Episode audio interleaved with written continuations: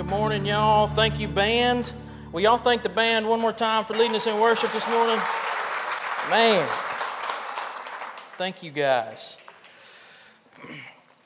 This morning we're going to be in John chapter 9. If you want to turn there in your copy of God's Word, the words will be on the screen, but I would encourage you to turn there so you can see.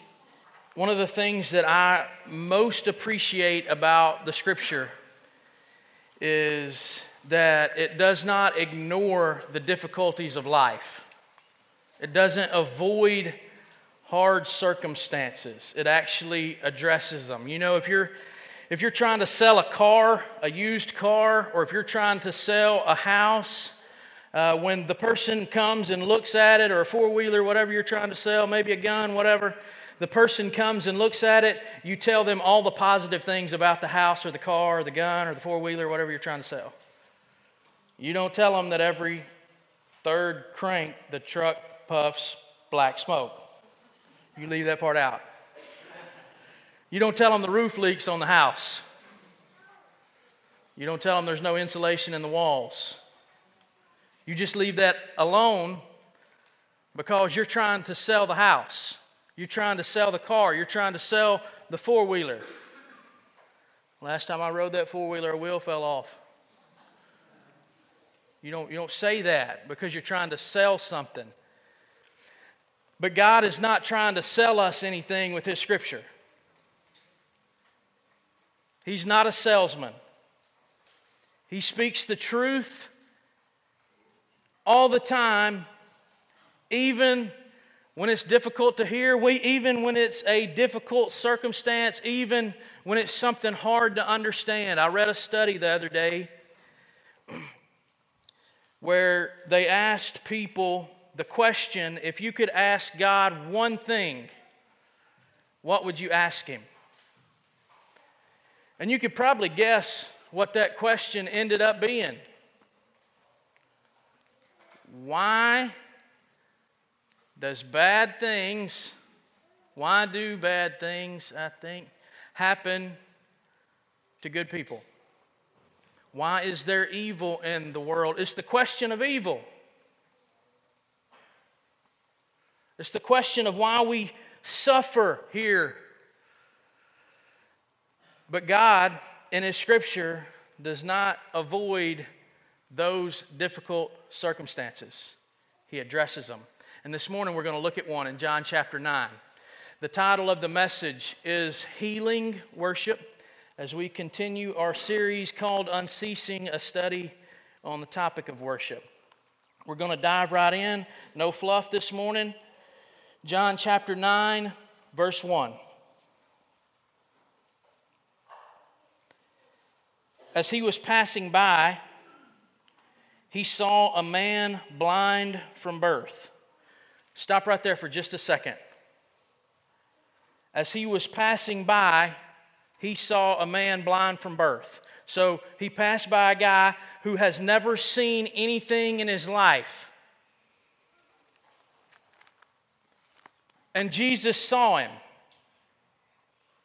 But the guy didn't see him. You know why? because he was blind. Y'all are smart. But Jesus saw him. And y'all, this is a spiritual truth right here. Right, right here, right off the bat. John 9 1, spiritual truth. Nobody sees Jesus. Romans 3:11 says nobody seeks after God. Nobody seeks after God. Nobody pursues God until God finds them. Jesus saw the man. And before you can see Jesus, he has to see you first. Verse 2. His disciples asked him, Rabbi, who sinned, this man, this man or his parents, that he was born blind? Neither this man nor his parents sinned, Jesus answered. This came about so that God's works might be displayed in him. We must do the works of him who sent me while it is day. Night is coming when no one can work. As long as I am in the world, I am the light of the world. So Jesus, Jesus sees this man, and the disciples don't see the man, but they see Jesus see the man. You see that? I'm so glad that Jesus sees those that are hurting, even when we miss them. But G- the disciples don't see the man, but they see that Jesus is, is directing his attention toward this blind man that's been blind from birth. And then they ask the question Who sinned? This man or his parents that he was born blind? Now, that's a weird question. Think about it. They asked who sinned to cause this man to be born blind, his parents or him? How did he sin before he was born? Is that not weird? I, I looked that up, and there was this belief that in, in, in those days that a person could sin even while they were in the womb being made by their mama. Weird. That's what happens when you tinker with the truth of Scripture. You, you end up with some weird stuff. But they asked the question. I, I don't know what you think about the question. I think it's a little rude. Like they're probably right there by this guy. I mean, I would hope I would wait till we got out of earshot, like pull Jesus to the side. But I don't, I don't really mind the question. If I'm walking with Jesus every day, I want to know everything he knows. I want to know everything he knows. Jesus, why this? Jesus, why this? Jesus, why this? I don't mind the question, even though it is a little weird to ask in the presence of the guy. Don't do that. Don't say, Why were you born blind? That's rude. I would want to know, though, but Jesus answers the question in an astounding way? Neither. And this would have blown them away because these people would have believed that if somebody was suffering, it had to be that they had sinned against God because God would never allow anybody to suffer if they weren't sinful. Jesus says, neither. Now, Jesus was not saying, listen to me, this is important. Jesus was not saying that sin is not the cause of suffering. We, we suffer today because sin has entered into our world and broken it. But what he was saying is that every circumstance of suffering is not directly r- related to a specific sin. That's not how it works. Every circumstance of suffering is not directly related to a specific sin.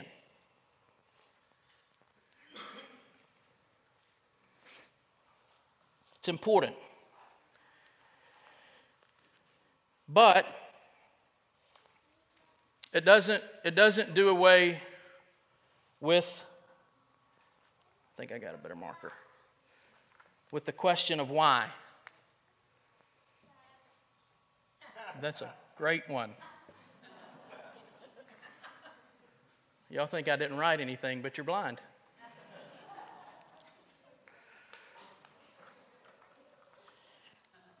Anybody can have that.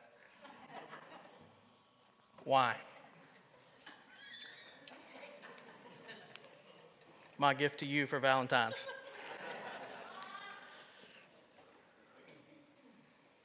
Why is, is not a bad question, y'all. When, when you walk through difficulty, when you walk through circumstances, um, there is this belief that if we ever say why, we are questioning God and our faith must be weak. But I want you to see what Jesus did with their why. It's what's behind our why that is important. The disciples the disciples wanted to know the cause. This is what their focus was. Why was he blind? What's the cause? Who caused the blindness? What sin caused the blindness?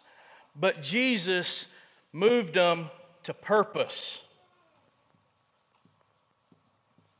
And this is a big deal. They're both the question of why.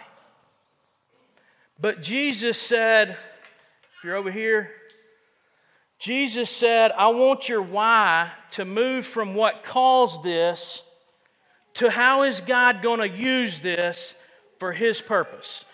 Big time difference. Y'all, if you focus right here, if you live here, you will drive yourself crazy and you will never know fully. But if I take steps toward what is God wanting to do with this in my life? You may. I can't tell you today all the purposes of, of everything that you're walking through, but this is what Jesus did in the scripture. The disciples asked why for the cause, and he answered why for the purpose. Now, I want to ask you this morning, and you can answer me out loud what are some purposes that God may have for our difficulty that we walk through? What are some, what are some purposes? Just think about it. Why would God um, allow us to walk through difficulty? Jesus said this man had been blind his entire life from birth. Because of what is about to happen right now, God will get glory. What are some purposes of our suffering today? What are some purposes of our difficult circumstances? Huh? Growth. Bring us closer to Him. It pushes us into Him. Huh? Yeah.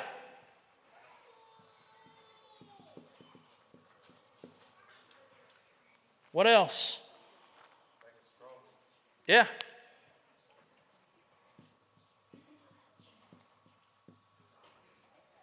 What else?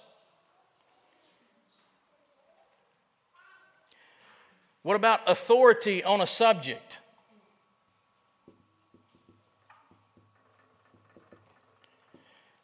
Do you know do you know how to learn how to minister people walking through grief? You get a degree in grief by walking through it yourself. The best ministers to people in grief. I've heard some people say some goofy, ignorant stuff to people walking through grief in that moment. And when you look at their history, they've, they've never walked through pain. But when somebody walks through the pain of a loss of a loved one or something like that, that person becomes an authority on grief in the life of other people.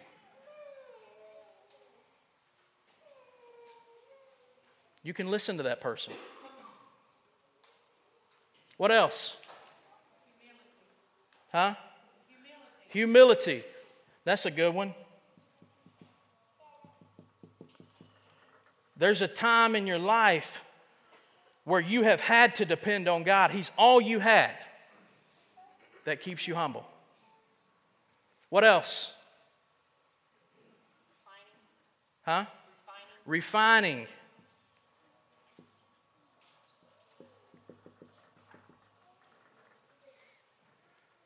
What else? Learning to trust Him.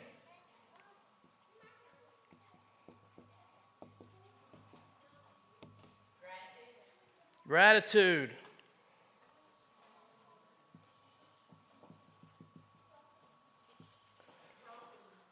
Brokenness.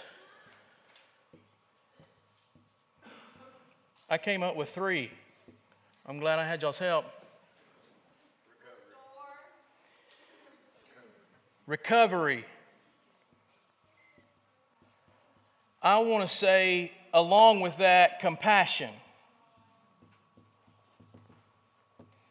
You know, when, when you see somebody walking down the street and they are, they are messed up with chemicals in their life, if you've never walked through a season in your life where you have been dependent on chemicals, you may look at that person and say, ha ha ha, look at that crackhead.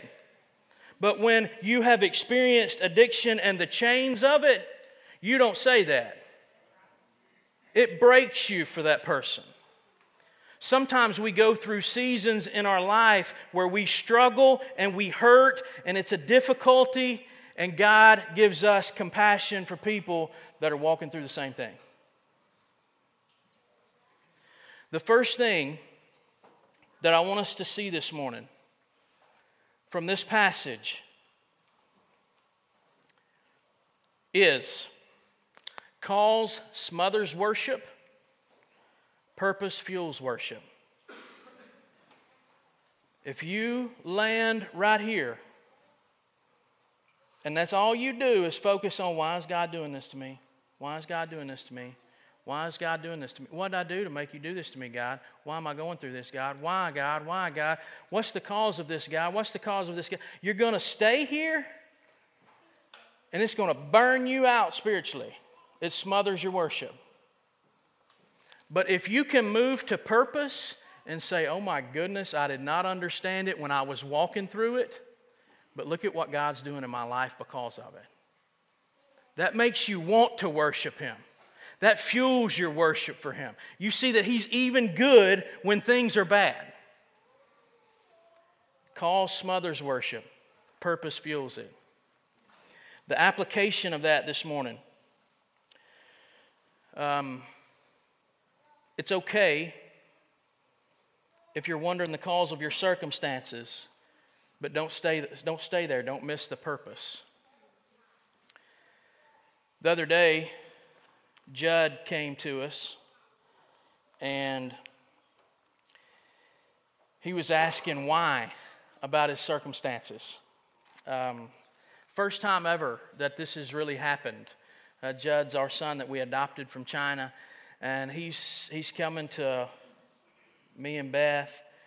And I'm not going to tell you the details of it to protect his privacy, and I don't want him to think he's going to be a sermon illustration every time he needs to talk to his mom and dad. But he comes to us and he's asking the question, why? Why, why do I have to do all this?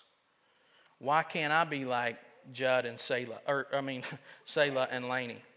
And his question was the cause. What caused it? And that's okay.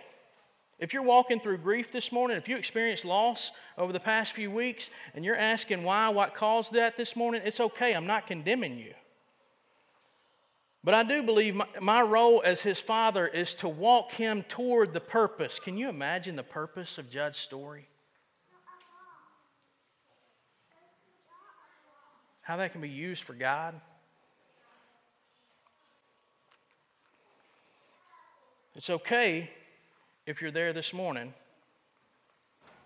but I want to encourage you to take steps toward the purpose. This can be anything. This can be addiction. It can be a certain, a, a, certain sin that you struggle with, and when you look around at other people, you don't see them struggling with it. You might say, God, why do I struggle with this? There's a purpose in it. It may be a divorce that you've walked through. God, why do I have to go through a divorce? By the way, Beth hasn't left me yet. She's going to come back in a few weeks, I think. We're working on it. It can be grief. It's okay to start here. But for your, your worship to be healing, you're going to have to move to purpose. The next thing I want to see, I want us to see in this passage is in the next couple verses and verses 6 and 7, and that is healing worship involves faith and obedience. Verses 6 and 7. After he said these things, he spit on the ground, mm, made some mud from his saliva, and spread the mud on the blind man's eyes. Go, he told him, wash in the pool of Siloam, which means sent. So he left, washed, and came back seeing. Is that not the weirdest thing you've ever heard in your life? I read that, and I used to be a youth pastor, and I thought that sounds like a really bad youth ministry game. Let's see who can make the biggest mud balls from your spit. Who can eat the most frozen Twinkies? You know, that kind of thing. And I know you're asking why did Jesus make the mud balls? And my thoughts are I don't know. I don't, I don't understand why Jesus takes this route completely. I did some study. Uh, some of the things I read made really good sense. Some of them were pretty far fetched. But what I did see is Jesus' invitation. Listen to me. Jesus' invitation to involve the blind man in his own healing. Do you hear that? Because let me tell you something about Jesus. Jesus could have lined every soul up, every person up that had any physical disability.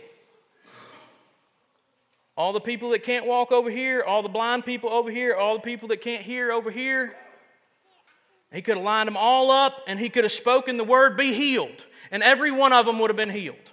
He did not need to make a mud ball. The mud ball didn't heal him, Jesus did. He didn't need to do that. But what he did do is he involved this man in his own healing. Do you know what that means for us? It means that sometimes we are walking through this difficulty and we're, we're, we're wallowing in the cause and we're saying, Jesus, will you heal me? And that's all we're doing. And Jesus is saying to us, I'm going to heal you, but I want to involve you in your own healing. Is that making sense to you? There's no doubt who healed this guy. The mud ain't no prescription. Jesus did it, but he involved the man. And it would be like if Jesus spit on the ground, wadded up the mud, shoved it on dude's eyes, and said, Go wash in the pool of Siloam. And dude backed up and just stood there with mud on his eyes. And somebody walked up and said, Man, why you got dirt on your eyes? Well, Jesus said he was going to heal me, so he put dirt on my eyes and said, Go wash, but I was going to give the mud a little more time. That's ignorant. While Jesus is healing you, while you're asking Jesus to heal you, friends, we need to be doing what he tells us to do. And you might find that that's where he heals you in your obedience.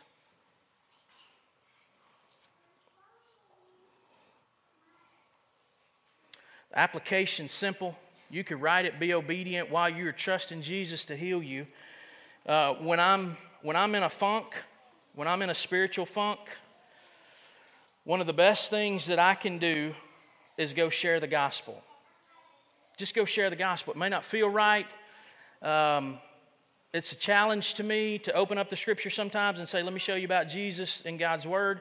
Sometimes that's a challenge for me, even as a preacher. But if I'm in a spiritual, a spiritual funk, sometimes that's the best thing for me to do. I'm not telling you I always do it. But what I do see is sometimes God uses that in my life. God uses my gospel sharing, and He will save somebody, and that heals me. Don't just sit and watch for Jesus to heal you. Do what he says while you're asking. He may involve you in the process. Last thing our willingness to see is the ceiling for our ability to worship. Verse 8. Let's read it together. We're gonna, this is a long section. I'm going to read fast. It's not going to be a long point. Hang in there. His neighbors and those who had seen him before as a beggar said, Isn't this the one who used to, be, used to sit begging? Some said, He's the one. Others said, No, but he looks like him. He kept saying, I'm the one. Now you have to, you have to think the reason they noticed that this guy has been healed is because he's celebrating. You don't just go to the pool and wash the mud off your eyes and see your reflection for the first time and go, that's cool. He's probably jumping up and down. Oh my goodness, I can see. First time ever I saw a tree. That was a rap, wasn't it? Just part of my nature. So they asked him, Then how were your eyes opened? He answered, The man called Jesus made mud, spread it on my eyes, and told me, Go to Siloam and wash. So when I went and washed, I received my sight. Where is he now? They asked. I don't know, he said. They brought the man who used to be blind to the Pharisees. So all this is going on. Nobody can figure out what's happening. So they, somebody says, I know, the Pharisees will know. They're religious leaders. Let's take him to church and they'll tell us what happened to the guy. The day that Jesus made the mud and opened his eyes was a Sabbath. Uh oh. Then the Pharisees asked him uh, again how he received his sight. He put mud on my eyes, he told them. I washed and I can see. Some of the Pharisees said, This man is not from God because he doesn't keep the Sabbath. But others were saying, How can a sinful man perform such signs? And there was a division among them. Again, they asked the blind man, What do you say about him since he opened your eyes? He's a prophet, he said. The Jews did not believe this about him, that he was blind and received his sight, until they summoned the parents of the one who had received his sight. They asked them, Is this your son, the one who, who you the one you say was born blind. How then does he now see? We know this is our son, and that he was born blind. His parents answered, But we don't know how he now sees, and we don't know who opened his eyes. Ask him, he's of age, he will speak for himself. His parents said these things because they were afraid of the Jews, since the Jews had already agreed that if anyone confessed him as the Messiah, he would be banned from the synagogue. This is why his parents said, He's of, he's of age, ask him. So a second time they summoned the man who had been blind and told him, Give glory to God, we know that this man is a sinner. He answered, Whether or not he's a sinner, I don't know. One thing I do know, I was blind and now I can see. Then they asked him, What did, what did he do to you? How did he open your eyes? I already told you, he said, and you didn't listen. Why do you want to hear it again? You don't want to become his disciples too, do you? That's my favorite part. You know, somebody was standing over there going, Ooh, when he said that. They ridiculed him. You're that man's disciple, but we're Moses' disciple. We know that God has spoken to Moses, but this man, we don't know where he's from. This is an amazing thing, the man told them. You don't know where he is from, and yet he opened my eyes. We know that God doesn't listen to sinners, but if anyone is God fearing and does his will, he listens to him. Throughout history, no one has ever heard of someone opening the eyes of a person born blind. If this man were not from God, he wouldn't be able to do anything. You were born entirely in sin, they replied. And are you trying to teach us? Then they threw him out. Jesus heard that they had thrown the man out, and when he found him, that's probably really my favorite part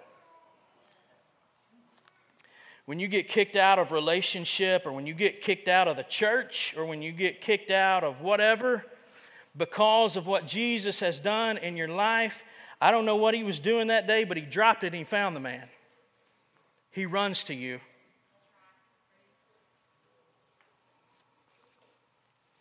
Do you believe in the Son of Man? Who is he, sir, that I may believe in him? He asked. Jesus answered, You've seen him. In fact, he is the one speaking with you. I believe, Lord, he said, and he worshiped him. Jesus said, I came into this world for judgment in order that those who do not see will see, and those who do see will become blind. Some of the Pharisees who were with him heard these things and asked him, We aren't blind too, are we? If you were blind, Jesus told them you wouldn't have sin, but now that you say we see, your sin remains. What a bunch of chaos over a healing. The whole problem is that Jesus healed the man on the Sabbath. I did some study on that, and there are three ways Jesus broke the Sabbath in this healing. You need to know this. One of the things is you couldn't heal on the Sabbath unless it was urgent. But you know who decides who was what was urgent? The Pharisees. Let me tell you something. Have y'all heard of the man cold? When I get that, I need healing. I am a sissy sick. If my nose stops up, somebody heal me. But the Pharisees decided whether your need was urgent or not. Being blind from birth wasn't quite urgent enough. The other thing is, Jesus kneaded the mud on the Sabbath. He, he kneaded it like flour making bread. He worked to make the mud. Remember what we talked about earlier, he didn't have to do that. It was almost as though he was saying, I don't have to do this, but I'm going to do it to address something going on in your heart. And the other thing is, the third thing, on the Sabbath, it was Pharisee law that you couldn't walk more than 2,000 cubits. That was your limit for a Sabbath. And where they think his conversation with the blind man happened, putting mud on his eyes, where that happened is about 2005 cubits from the pool of Siloam. It was almost Jesus was saying, Pharisees, religion, religious people, religion people, I'm addressing something going on in your hearts. God established the Sabbath, but it was to say, Do you trust me to take care of your needs on this one day? Will you rest? But they had made it a bunch of rules, and they had declared that all their rules was, were right, and anybody that disagreed with their rules was wrong, even the God of the Sabbath. And friend, listen to me. I see this in our world today so much. It is a chosen blindness. It is a chosen blindness. In that observation, I talked about your willingness to see. I'm not saying you need 2020 vision about all things God, all things Jesus, but are you willing to see? Are you willing to be an open book and say, Jesus, anything you need to address in me, you are able. You, you do what you want in me. Or are you saying, Jesus, I like you, but I know this is right no matter what you say? It is a most dangerous, toxic attitude for a believer. Most of the time, it's painted with God stuff, it's littered with Bible verses, but it is a chosen blindness. It is why, this, this is all over our history. It is why knights went and killed people to find a cup that Jesus drank out of. It is why in Nazi Germany, the churches there justified with Scripture the killing of God's people.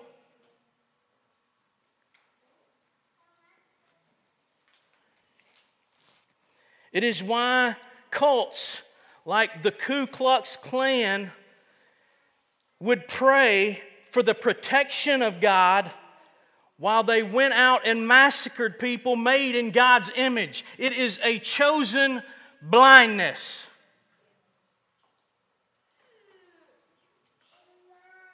And it will destroy you spiritually.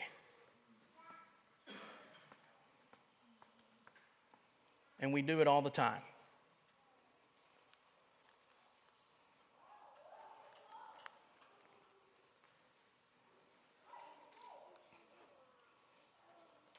Can you see?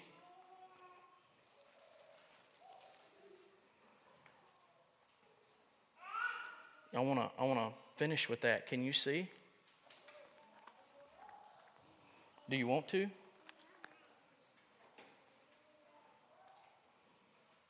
Do you want all the things of Christianity or do you want the Christ of Christianity? Can you see?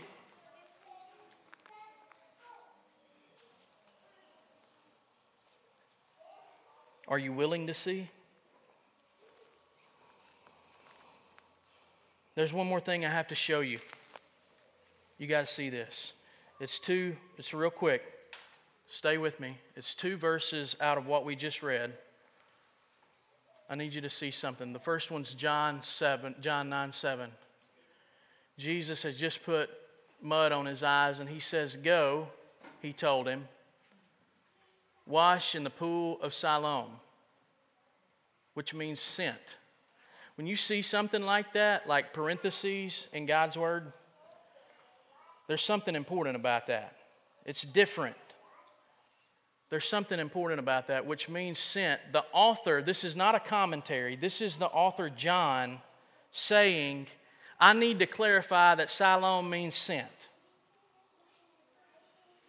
Next verse, verse 32.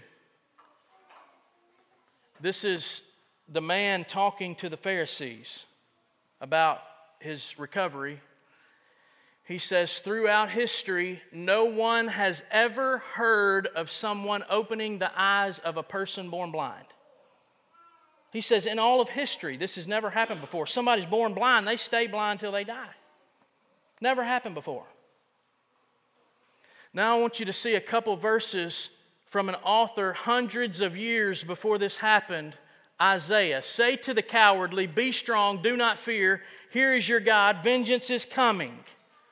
God's retribution is coming. He will save you. This is talking about a sent person. Kind of like Siloam. Next verse, verse 5. Then the eyes of the blind will be opened and the ears of the deaf unstopped. Isaiah was saying, the, the Holy Spirit through Isaiah was saying, this is, this is a sign for you. You will know that this is the sent one when you start seeing people that were blind see. John 9 is Jesus saying, I'm Him.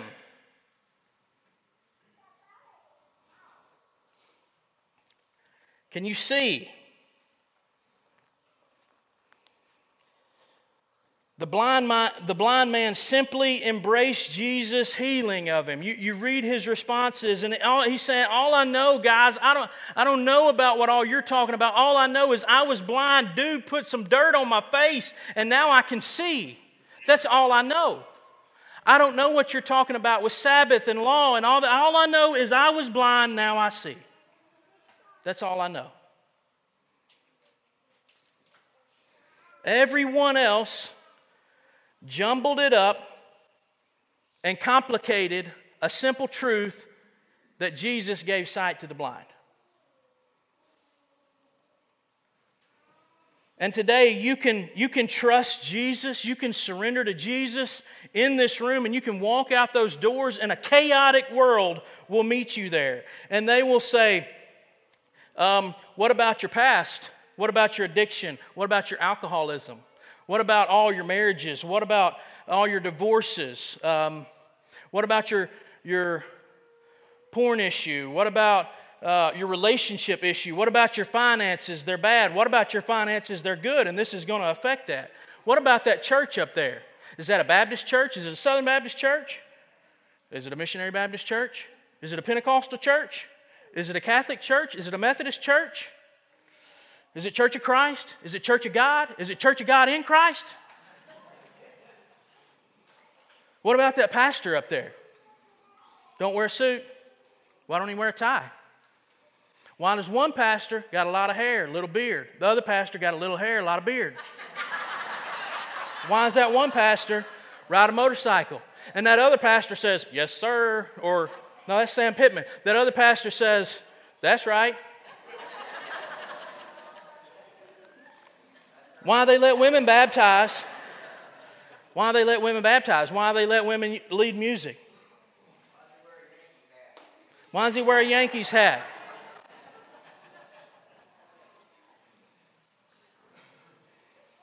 And you can say in response to that, I don't know. But what I do know is because of Jesus and only because of Jesus, I was lost, but now I'm found. I was blind, but now I see. And for today, for this minute, for this second, and for all eternity, if you know that, that is enough. Do you hear me? You don't have to know all that other stuff. Are you pre trib, mid trib, post trib? What do you think about the doctrine of election? That's, that's all confusion that we don't know. But there is one thing that we can, and it's simple, but it's profound. Can you see? I'm talking about really see. If you want to walk out of here with that one correct answer today, I can't help you with all that. I don't know why we do some of the stuff we do. I don't know what we are all the time. But I was blind and now I see. If you want to walk out of here with that truth, I can't help you with all the other stuff. But if you want to walk out of here with that truth today, I can help you. We're going to sing one more song. I'm going to go out in the lobby. And if you want to visit about that, come see me. Father, thank you for being so good to us. Thank you for seeing us before we can ever see at all. I pray for every person in this room. God, if we have all the right answers to the, all that other mumbo jumbo, that's great. But really, it don't matter. But if we answer that right, it matters for eternity.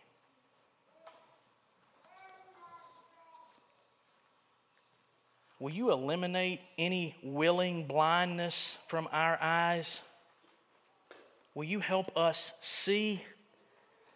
I think if we see you, things are going to be different.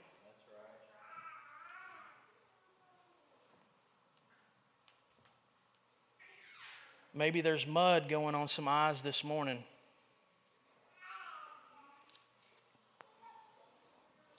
Would you give them also the courage to go wash?